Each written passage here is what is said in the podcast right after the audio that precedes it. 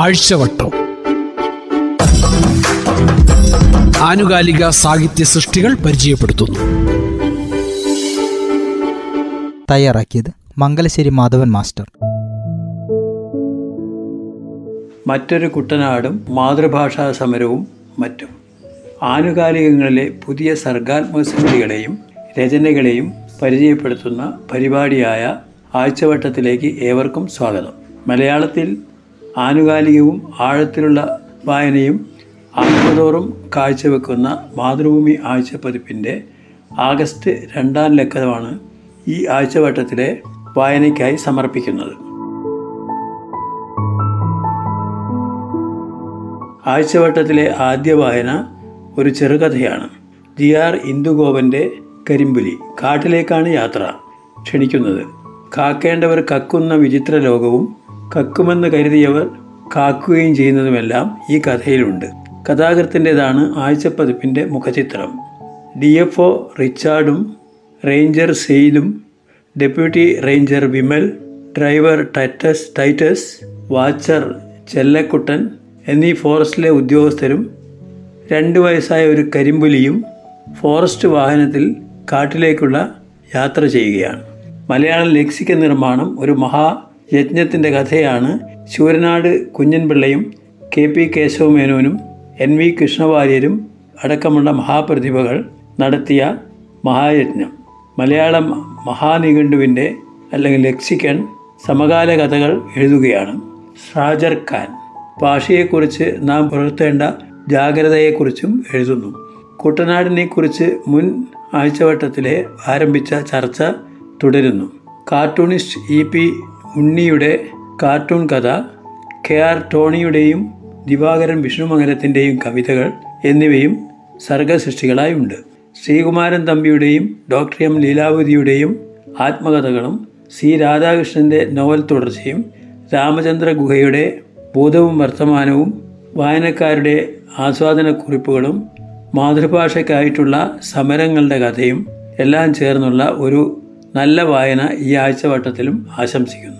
കുട്ടനാടിന്റെ അതിജീവനവുമായി ബന്ധപ്പെട്ട ചർച്ച ആഴ്ചവട്ടത്തിൽ നേരത്തെ തുടങ്ങി വച്ചിരുന്നു ജലത്താൽ മുങ്ങിക്കിടക്കുന്ന കുട്ടനാട്ടിൽ നിന്ന് ജനം പലായനം ചെയ്യുന്നതിനെക്കുറിച്ചുള്ള ചർച്ച. മുംബൈ ഐ ഐ ടിയിൽ നിന്നുള്ള എൻ സി നാരായണനും രോഹിത് ജോസഫും ചേർന്നെഴുതിയ ഒരു പഠനം. കുട്ടനാട് ഒരു വസ്തുത അന്വേഷണം. മറ്റൊരു കുട്ടനാടിനെ അവതരിപ്പിക്കുന്നു. വികസന വഴികളിൽ തങ്ങളുടെ പാരിസ്ഥിതികവും സാമൂഹികവുമായ ആവശ്യങ്ങൾ പാടെ അവഗണിക്കപ്പെടുന്നതിന് സാക്ഷിയാവേണ്ടി വന്ന ഒരു നാടിന്റെ പേര് കൂടിയാണ് കുട്ടനാട് എന്ന് ലേഖനം പറയുന്നു. കുട്ടനാട്ടിലെ വെള്ളപ്പൊക്കത്തിന് സാർവത്രികമായ പരിഹാരങ്ങളെക്കാൾ ഓരോ പ്രദേശത്തിന്റെയും വൈവിധ്യങ്ങൾക്കനുസൃതമായ പരിഹാരങ്ങളാണ് ഉണ്ടാവേണ്ടത്. എന്നാൽ ചർച്ചകൾ ആ വഴിക്ക് നീങ്ങിയില്ല. പ്രാദേശികമായ വിഭവങ്ങൾ വിലയിരുത്തി പരിഹാരമാർഗങ്ങൾ ആസൂത്രണം ചെയ്യുന്നതിനുള്ള പുതിയ സാധ്യതകൾ ആരായുകയാണ് ലേഖകർ. അത് വഴി മാത്രമേ കുട്ടനാടിലെ പ്രശ്നങ്ങൾക്ക് പരിഹരിക്കാനാവൂ എന്നും അവർ വാദിക്കുന്നു. കുട്ടനാടൻ പാടശേഖരങ്ങളെ സംരക്ഷിക്കുന്നത് ബണ്ടുകളാണ്. ഇവ വീണാൽ ചുറ്റും ബണ്ടുകൾ നിർമ്മിച്ചിരിക്കുന്ന വീടുകൾ വെള്ളത്തിലാവും. സമുദ്രത്തിന് താഴെയായതിനാൽ ഇവിടെ കയറിയ വെള്ളം തിരികെ ഒഴുകിപ്പോകില്ല. അതാണ് കഴിഞ്ഞ രണ്ട് മൂന്ന് വർഷമായി കുട്ടനാട്ടിൽ സംഭവിച്ചുകൊണ്ടിരിക്കുന്നത്. കുട്ടനാട്ടിലെ വെള്ളപ്പൊക്കം കാലാവസ്ഥയും ഭൂപ്രകൃതിയും രാഷ്ട്രീയവും കൂടിക്കൊഴിക്കുന്ന ഒരു പ്രശ്നമാണിത്. കുട്ടനാട്ടിലെ ജനതയുടെ അഭിവൃദ്ധിയിൽ നെൽകൃഷിക്കുള്ള നിർണായകമായ പങ്ക് സുപ്രധാനമാണ്. കൃഷിയിൽ യന്ത്രവൽക്കരണം വന്നതോടെ കർഷകർക്കും കർഷക തൊഴിലാളികൾക്കുമിടയിലുള്ള അസമത്വവും വളർന്നു. തൊഴിൽ നഷ്ടപ്പെട്ട വലിയൊരു വിഭാഗം ജനത ടൂറിസത്തിൽ അഭയം പ്രാപിച്ചു. പുതിയ തലമുറ തൊഴിലുകൾക്കായി നഗരങ്ങളിലേക്ക് ചേക്കേറി തുടങ്ങിയതോടെ കുട്ടനാടിന്റെ ആധുനികീകരണം പൊതുസമ്മതി നേടിത്തുടങ്ങി. ടൂറിസത്തിന്റെ ഭാഗമായി കുട്ടനാട്ടിൽ ഹൗസ് ബോട്ടുകൾ നിറഞ്ഞതോടെ അവ ആറ്റുതീരത്തെ ബണ്ടുകൾക്കും മത്സ്യബന്ധന വലകൾക്കും ഭീഷണിയായി. വലിയൊരു വിഭാഗം പുത്തൻ തൊഴിലുകളിലേക്ക് ചേക്കേറി. വെള്ളം കയറാത്ത വീടുകളും മോടിയുള്ള റോഡുകളും അവരുടെ ആവശ്യങ്ങളായി. തദ്ദേശ സ്വയംഭരണ സ്ഥാപന തലത്തിൽ പ്രശ്നങ്ങൾ പ്രാദേശിക പരിഹാരങ്ങൾ അവർക്ക് ആവശ്യമായ വിഭവങ്ങൾ എന്നിവ വിലയിരുത്തി ആസൂത്രണം ചെയ്യുന്നതിനുള്ള സാധ്യതകൾ ആരായേണ്ടതുണ്ട്. തൊഴിലുറപ്പ് പദ്ധതിയിൽ വലിയ രീതിയിലുള്ള വിഭവ വിനിയോഗം സാധ്യമാണ്. പഞ്ചായത്തിൽ വലിയ തോതിൽ പദ്ധതികൾ രൂപവൽക്കരിക്കുന്നതിനും അത് ഉപയോഗിച്ച് വരുമാനം ലഭ്യമാക്കുന്നതിനും ഇത് സഹായിക്കും.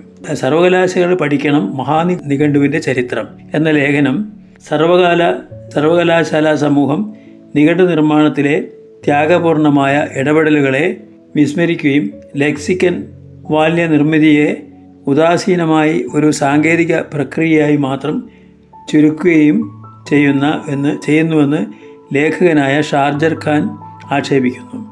മലയാളത്തെ അത്യുന്നത പദവികളിലേക്ക് ആനയിക്കുന്നതിൽ മഹാനിഘണ്ടുവിന്റെ ആദ്യ ബാല്യ നിർമ്മാതാക്കൾ വഹിച്ച പങ്ക് വിസ്മരിക്കാനാവില്ല. ലെക്സിക്കന്റെ അവശേഷിക്കുന്ന നാല് വാള്യങ്ങൾ പൂർത്തീകരിക്കാൻ യോഗ്യതയുള്ള ഭാഷാ വിദഗ്ധരുടെ ഒരു പാനലിന് രൂപം നൽകി അവരെ ചുമതല ഏൽക്കുക എന്നതായിരിക്കണം തീരുമാനം എന്ന് ലേഖകർ ഓർമ്മിപ്പിക്കുന്നു. കരാർ അടിസ്ഥാനത്തിൽ കുറേ അംഗങ്ങൾ താൽക്കാലികമായി വന്നു പോകുന്ന ഒരു വഴിയമ്പലം പോലെയാണ് ഇപ്പോഴത്തെ നിഘണ്ടു വിഭാഗം. രാമചന്ദ്ര ഗുഹയുടെ സ്ഥിരം പങ്ക്തിയായ ഭൂതവും വർത്തമാനവും ഈ ആഴ്ച വട്ടത്തിൽ ചർച്ച ചെയ്യുന്നു. മഹാത്മാവും മോഡിയും എന്ന വിഷയമാണ്. ആയിരത്തി തൊള്ളായിരത്തി എഴുപത്തി ഒമ്പതിലാണ് രാമചന്ദ്ര ഗുഹ ആദ്യമായി അഹമ്മദാബാദ് സന്ദർശിച്ചത്. തുടർന്ന് പത്തു വർഷം തൊഴിൽപരമായി വ്യക്തിപരമായും കാര്യങ്ങൾക്കായി പലതവണ അവിടെ പോയി. ഗാന്ധിജിയെക്കുറിച്ചുള്ള ഗവേഷണം ആരംഭിച്ചതോടെ നഗരവുമായുള്ള ബന്ധത്തിന്റെ ആഴമേറിയെന്നും അദ്ദേഹം സ്മരിക്കുന്നു. ഗാന്ധി എന്തിനു വേണ്ടി നിലക്കൊണ്ടു എന്നതിന്റെ ഏറ്റവും കൃത്യമായ സ്മാരകമായാണ് സബർമതി ആശ്രമം ഇന്നും നിലകൊള്ളുന്നത് ഗാന്ധിജിയുടെ കാലത്ത് ഉള്ളതുപോലെയുള്ള ചെറിയ കെട്ടിടങ്ങളും മരങ്ങളും പക്ഷികളും കാവൽക്കാരോ എൻട്രി ഫീസോ ഇല്ലാത്ത തുറന്ന പ്രവേശന മാർഗം തോക്കും ലാത്തിയുമേന്തിയ പോലീസുകാരുടെ അഭാവം നദിയുടെ കാഴ്ച ശാന്തസുന്ദരമായ ആശ്രമം. സബർമതിയും ഗാന്ധിജിയും അഹമ്മദാബാദിന്റെയോ ഗുജറാത്തിന്റെയോ ഇന്ത്യയുടെയോ മാത്രം സ്വന്തമല്ല. ജീവിച്ചിരിക്കുന്നതും ഇനിയും ജനിക്കാനിരിക്കുന്നതുമായ ഓരോ മനുഷ്യന്റെയും സ്വന്തമാണ്.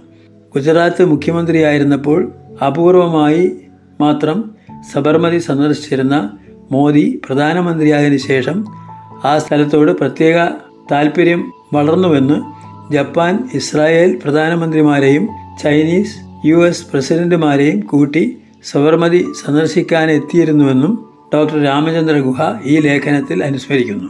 അനർഘ നിമിഷങ്ങൾ എന്ന പങ്ക്തിയിൽ പുനലൂർ രാജൻ എടുത്ത ഫോട്ടോയും മങ്ങാട് രത്നാകരന്റെ കുറിപ്പുമായി ഈ ആശുവട്ടത്തിൽ പരാമർശിക്കുന്നത് മനുഷ്യ സ്നേഹത്തിന്റെ മറ്റൊരു പേരായ വൈക്കം മുഹമ്മദ് ബഷീറിനെ കുറിച്ചും ബഷീറും എസ് കെ പൊറ്റക്കാടും തകഴിയും ഉറുബുമായുണ്ടായിരുന്ന കോഴിക്കോടൻ സൗഹൃദത്തെക്കുറിച്ചുമാണ് ബഷീർ കുറച്ചു കാലം എസ് കെയുടെ കൂടെ ചന്ദ്രകാന്തത്തിലായിരുന്നു താമസം.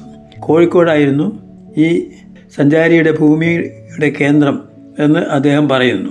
മലയാള ഭാഷാ സ്നേഹികളുടെ സംഘടനയായ ഐക്യ മലയാള പ്രസ്ഥാനം വിജയിപ്പിച്ച രണ്ട് സമരങ്ങളുടെ ചരിത്രമാണ് ഭാഷയ്ക്കായുള്ള രണ്ട് സമരങ്ങളുടെ കഥ പറയുന്ന ലേഖനം P പ്രേമചന്ദ്രന്റേതാണ് Kerala administrative service K S A പരീക്ഷാ ചോദ്യങ്ങൾ മാതൃഭാഷയിൽ കൂടിയാവണമെന്നും പ്രൈമറി ക്ലാസ്സുകളിലേക്കുള്ള അധ്യാപകരെ തിരഞ്ഞെടുക്കുന്നതിനുള്ള പി എസ് സി പരീക്ഷയിൽ പ്രധാനമായി ഉണ്ടായിരുന്ന മലയാളത്തെ വെട്ടിമാറ്റിയത് പുനഃസ്ഥാപിക്കണമെന്നും ആയിരുന്നു രണ്ട് സമരാവശ്യങ്ങൾ.